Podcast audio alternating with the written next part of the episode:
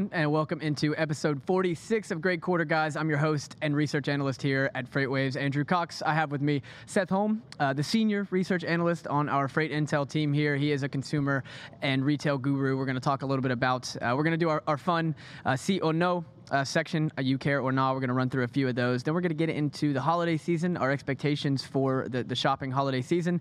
And we're going to get into the big discussion today is on driver wage inflation. We just heard news last week that, or maybe the week before, that Schneider National was raising driver wages up four cents a mile for experienced drivers, two cents a mile for inexperienced drivers.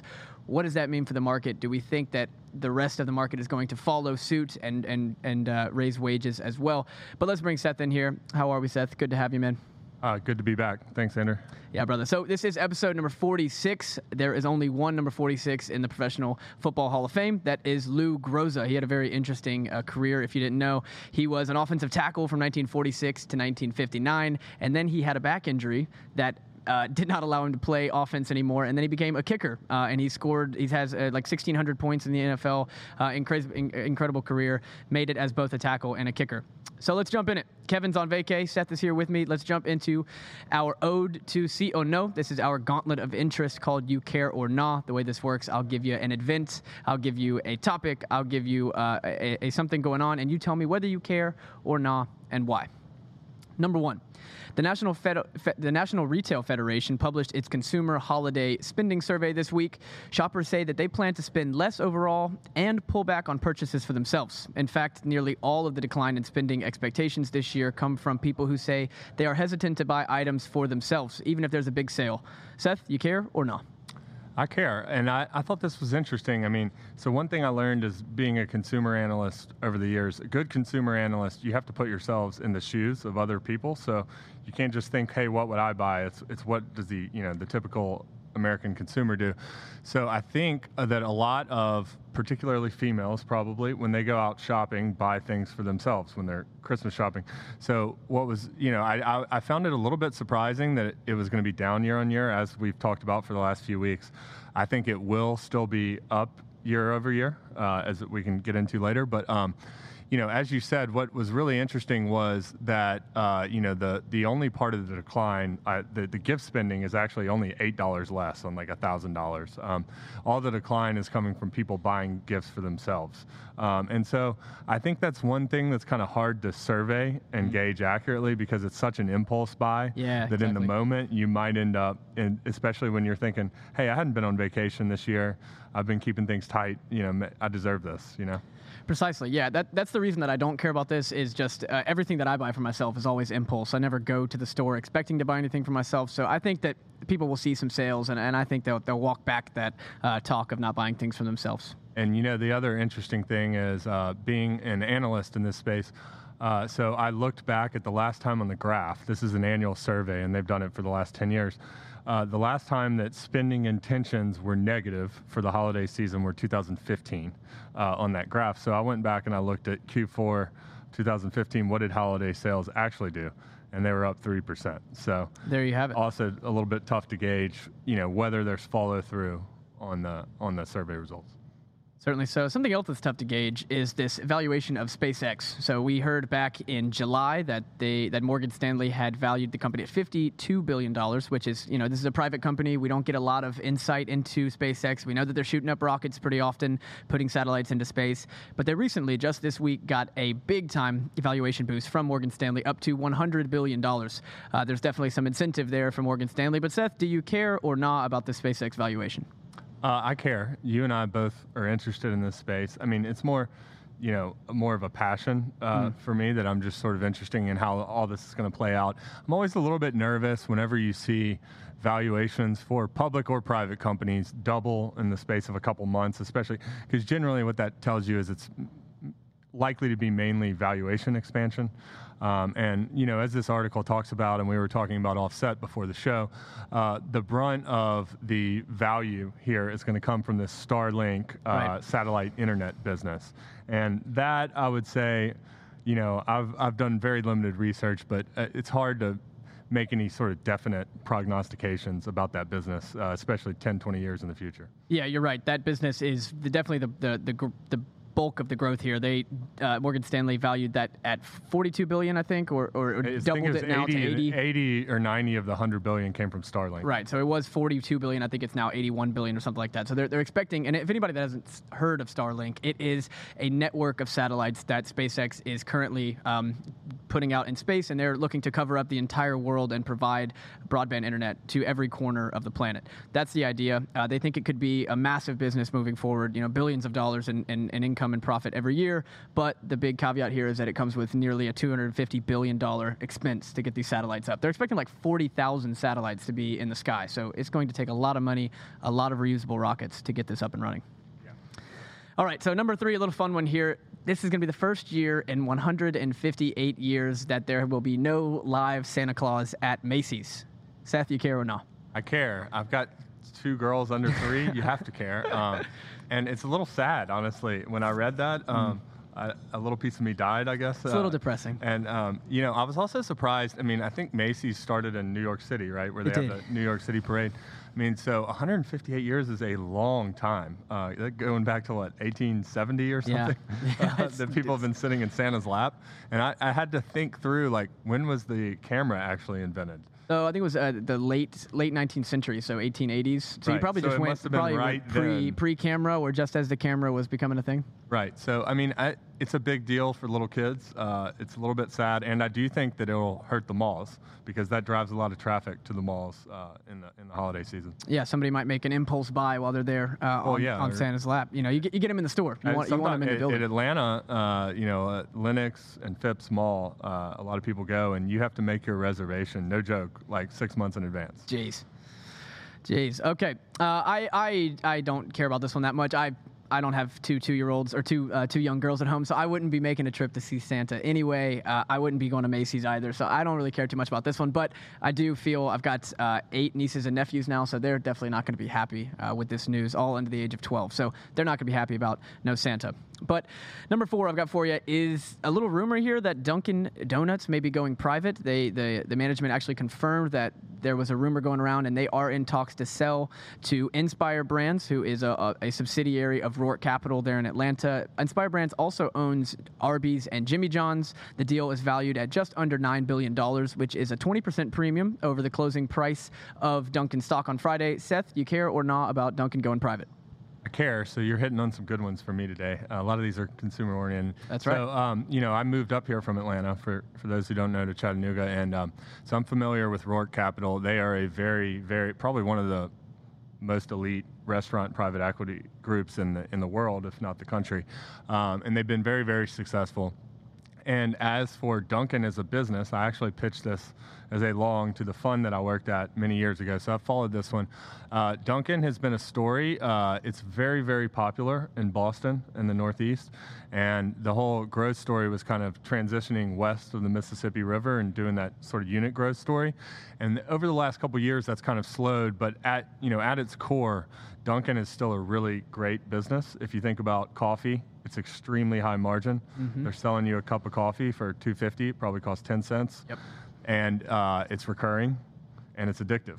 Uh, yeah. And then, you know, you layer on the fact that they sell uh, donuts and other things in there. Um, it's a good business, and it's not going anywhere.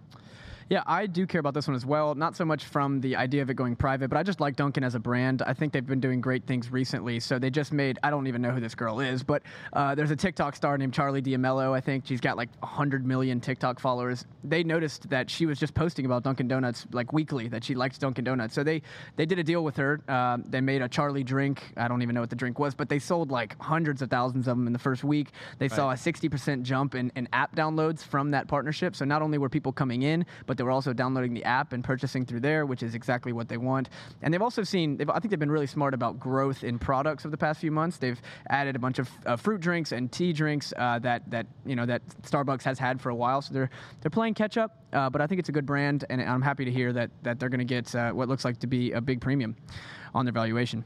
All right, so we got two more for you. The last one here is, again, we have some more SPAC news. They cannot keep the word out of my mouth. I try, but it's so hard. SoftBank's making the news this time. They have plans to uh, do their own SPAC, and they say this is actually, it's crazy how quickly SPACs can happen. So they say within the next two weeks, they're going to raise a currently undisclosed amount for a SPAC within the next two weeks. Seth, You care or no about this one? Oh, um, you know, SoftBank, I've followed this company really closely for ten years. Masayoshi Son, the founder, is, you know, he's really out there. He's mm-hmm. a visionary. Uh, he is highly polarizing. Uh, his critics say he throws them around money like it's candy, uh, and you've probably seen that with WeWork. Yep. I think anyone who, um, you know, there's a lot of private capital in the transportation and the freight tech industry, so I, I do care from that. It, it's going to affect valuations, uh, you know, capital structures and deals all across the board and in, in, in private equity. So from that perspective, I do care. Honestly, I haven't dug into that article too much, so you'd have to tell me a little bit more about it. But um, SoftBank is a whale in the venture community. I mean, the Vision Fund was, what, one hundred billion dollars? one hundred billion dollars, yeah. And that and was then, more than the entire rest of the entire V C industry. So I think you kind of have to care whether or not you want to or not.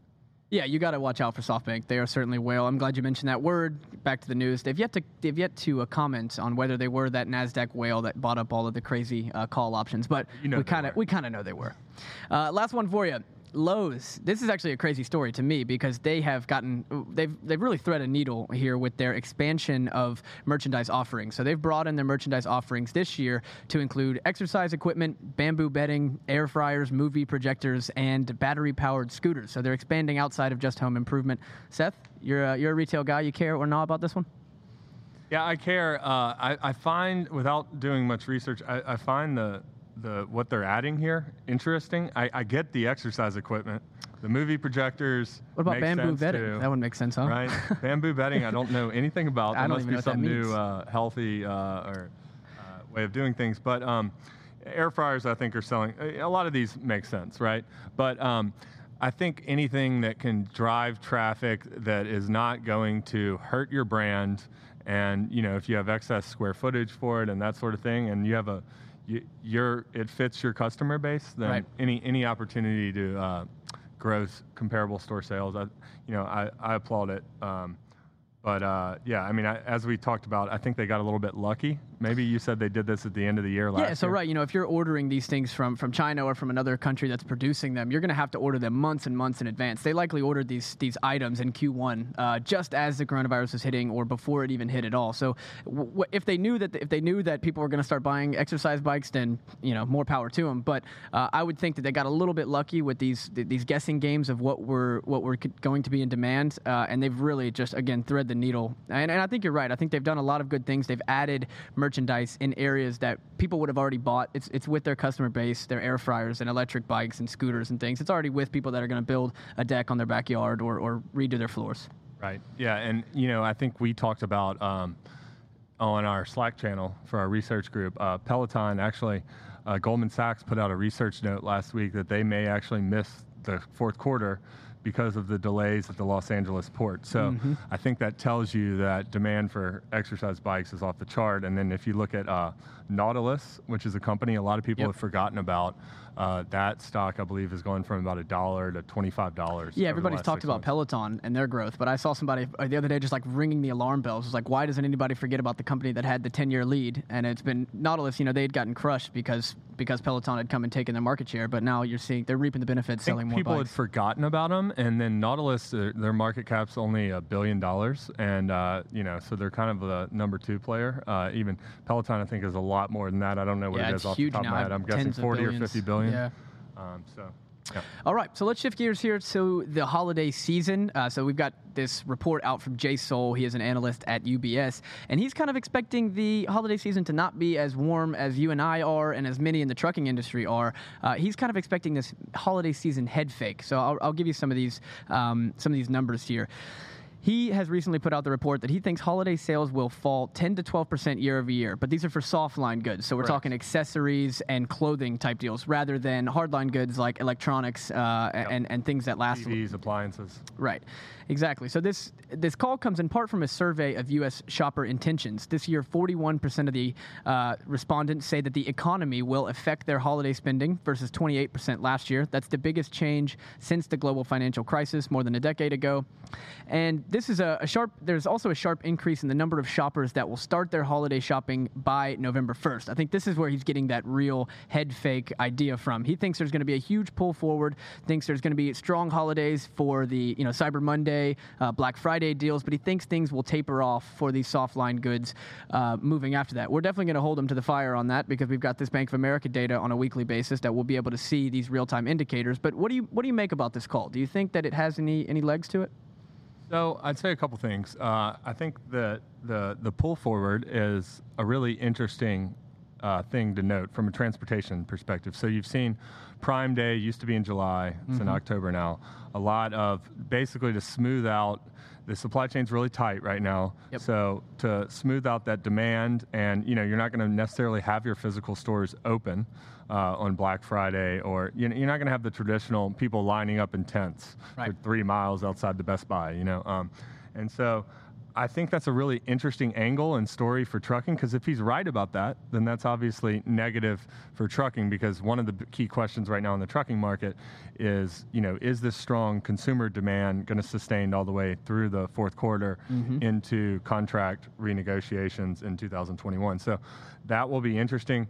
The other thing I'd say is, um, you know, it's kind of, uh, you know, I've been pretty sanguine uh, on my outlook. I'm not as close to this as I used to be. I used to live and breathe this stuff every day. But, um, you know, the, the U S consumer on all the stuff we follow looks pretty good. So this did catch my eye in terms of, you know, there's not a lot of people out there with any sort of, this This is on the more bearish side. Yep. So anytime I see something like that, I tend to pay attention. I do know Jay. I used to meet with him all the time, and he does cover, it is soft line specific. So the other thing that, you know, enters my mind is when we've looked at the apparel spending, specifically in the Bank of America data, it has been weaker than, yes. for example, the, the electronics and mm-hmm. the furniture and some of the other areas. So, uh, and then you got to, You got to say, okay, uh, soft lines of the overall five or six trillion in retail spending. I think it's about a trillion, or one to two trillion, off the top of my head. So, you know, I think this is—is is this more of the same, or is this a big inflection point? That—that that is one thing that uh, that enters my mind. The, and then the last thing I would say about this article is, um, you know. It's just sort of noteworthy how high the uncertainty is right now, because I noticed that in the article, uh, it doesn't look like the N R F, the National Retail Federation, has actually published their estimates for Q four yet. Uh, but uh, I believe it was uh, Accenture thinks they're going to be down fifteen percent year over year, and then Deloitte says they're going to be up one to one and a half percent year over year. So it's kind of all over the map, and I guess to wrap it up is uh, it's something I'll be paying attention to. I don't necessarily, maybe that will be true of apparel and some of those soft lines, but I, I, I'm still sticking with my guns. I think it'll be a pretty good holiday season.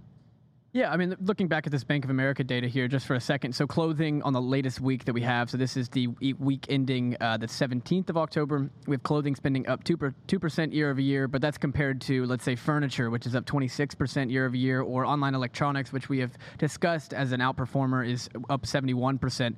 Uh, so, yes, it's been a little bit a little bit lukewarm compared to some of the other um, some of the other segments here. But and I think one of the big things that's going to play into this is the COVID cases. I mean, we we keep saying it. We're not out of this pandemic. If you look at the consumer confidence and overlay it with COVID cases, you can see that the peaks and valleys match up. So they work inversely of each other. Where we've seen the lowest consumer confidence is the two months we've seen the highest COVID cases, which I think is August and April. Uh, I, off the top right. of my head, I think it's August and April, which now we're reaching that new daily high right now in October. So I, I have to think the new, the preliminary uh, number from the University of Michigan came out uh, for the consumer sentiment, and it did grow a little bit, I think, to eighty point two. But it, I wouldn't surprise me if we see that number fall back a little bit. I think that... I think that the media is going to be all over rising COVID cases. I think that this, this dark winter idea that we keep hearing may come to fruition, and it might scare some people uh, into saving some money through the through the winter. But all that being said, I, I'm with you. I still think we have a strong holiday season.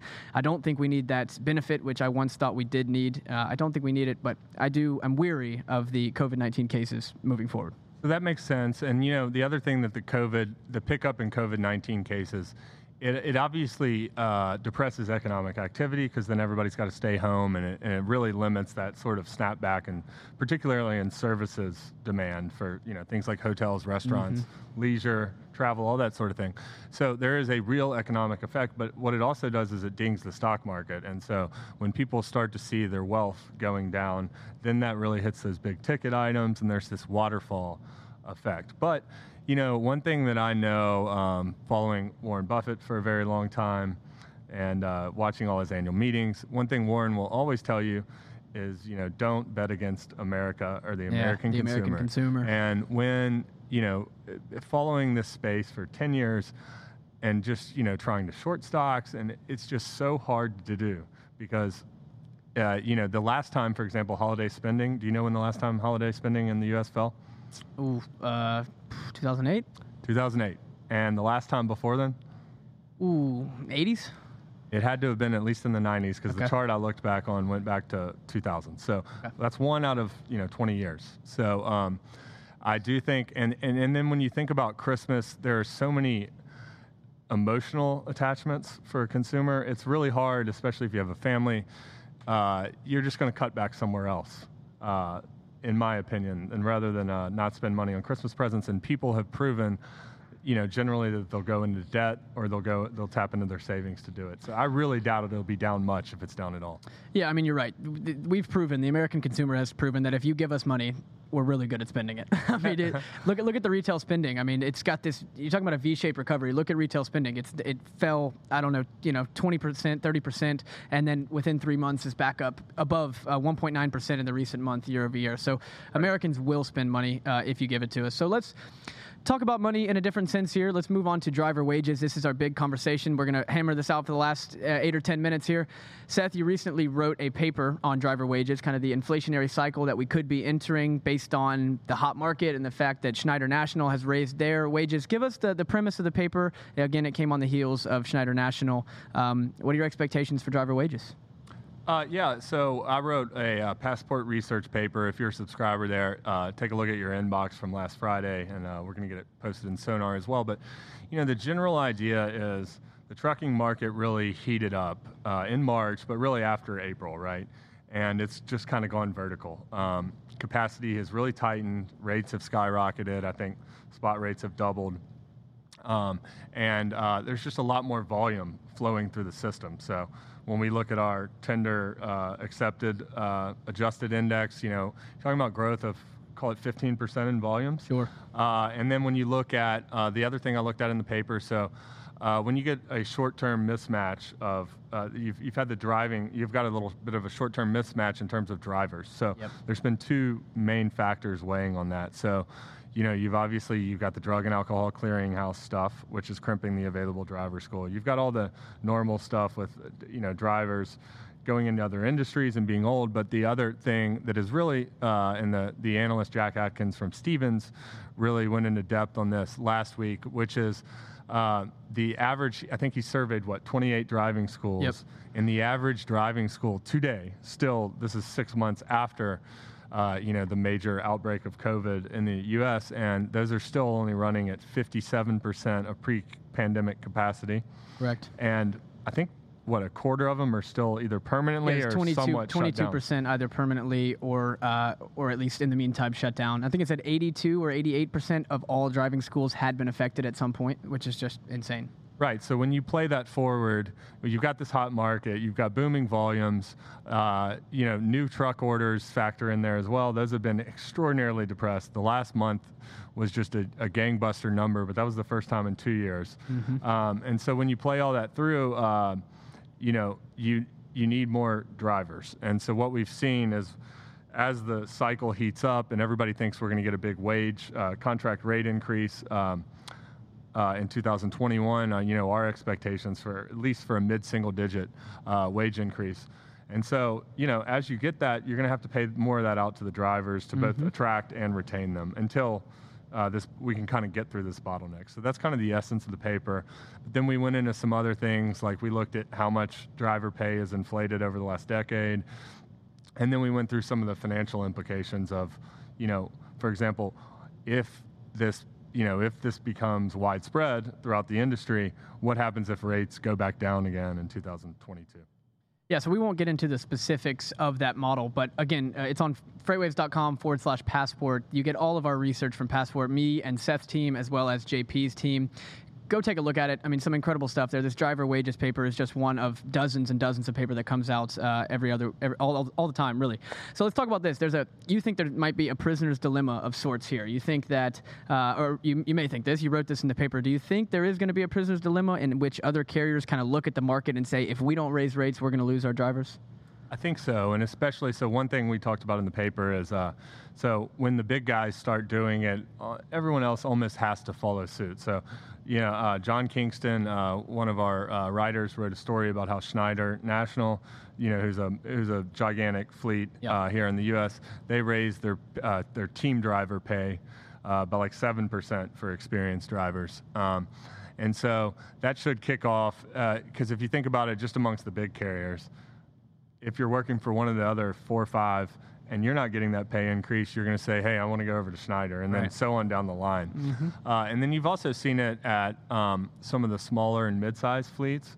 And um, the other thing that I think will, it, I think, we again, we talked about this earlier, but if drivers know that a company is raising rates and their shippers are paying more to move that freight, they're going to want a piece of the action. They're going to deserve a piece of that action.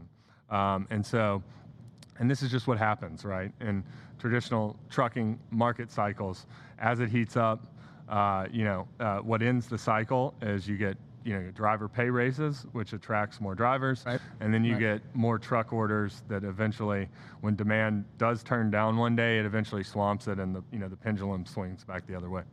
So, let's talk about the trucking stocks for a minute, because we think that we may have re- we may have reached a peak. They've, they or may have reached a peak. That's a that's a mouthful. We've uh, we've they've traded off about ten to fifteen percent as a whole, pretty much. We we track this weekly in our uh, D H L Supply Chain Pricing Power Index. We have our trucking stock indices there, and we've seen them kind of trade off over the last couple of weeks. Why do you think that's happening? Do you think they haven't seen this uh, the, the the bottlenecks at the driver training schools, or what do you think the reason is that you're seeing a sell off now? I think it's a couple things. So um, the stock market is very forward-looking. So generally, um, look, I'd say six to twelve months in the future. So right now, people are saying, we know two thousand twenty is great. We know two thousand twenty-one is probably going to be even better. But what does two thousand twenty-two look like, right? So I think as people are looking through that, um, and now uh, it's a little bit of, is this as good as it gets? And if so, I want to get out of there before the selling pressure begins. So in other words, even though the actual trucking market and the economics of that market itself may stay hot for another nine to twelve months, the stocks may not may go down before that.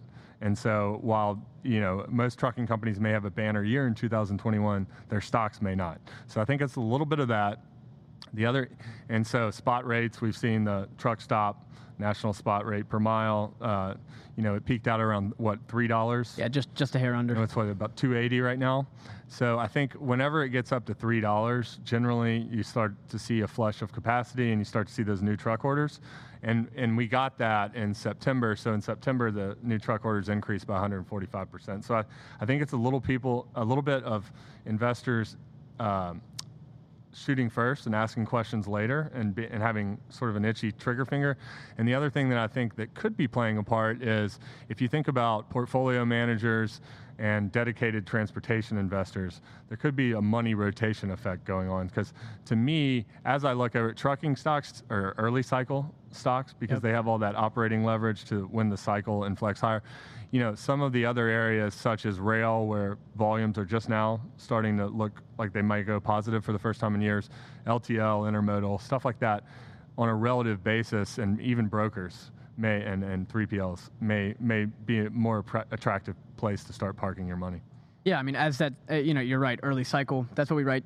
You wrote your recent, actually, it wasn't recent now, the uh, freight brokerage across, freight performance across right. the brokerage cycle, uh, which again is another uh, Passport research paper where we, we talk about how brokerage margins squeeze towards the beginning and expand towards the end of the cycle there.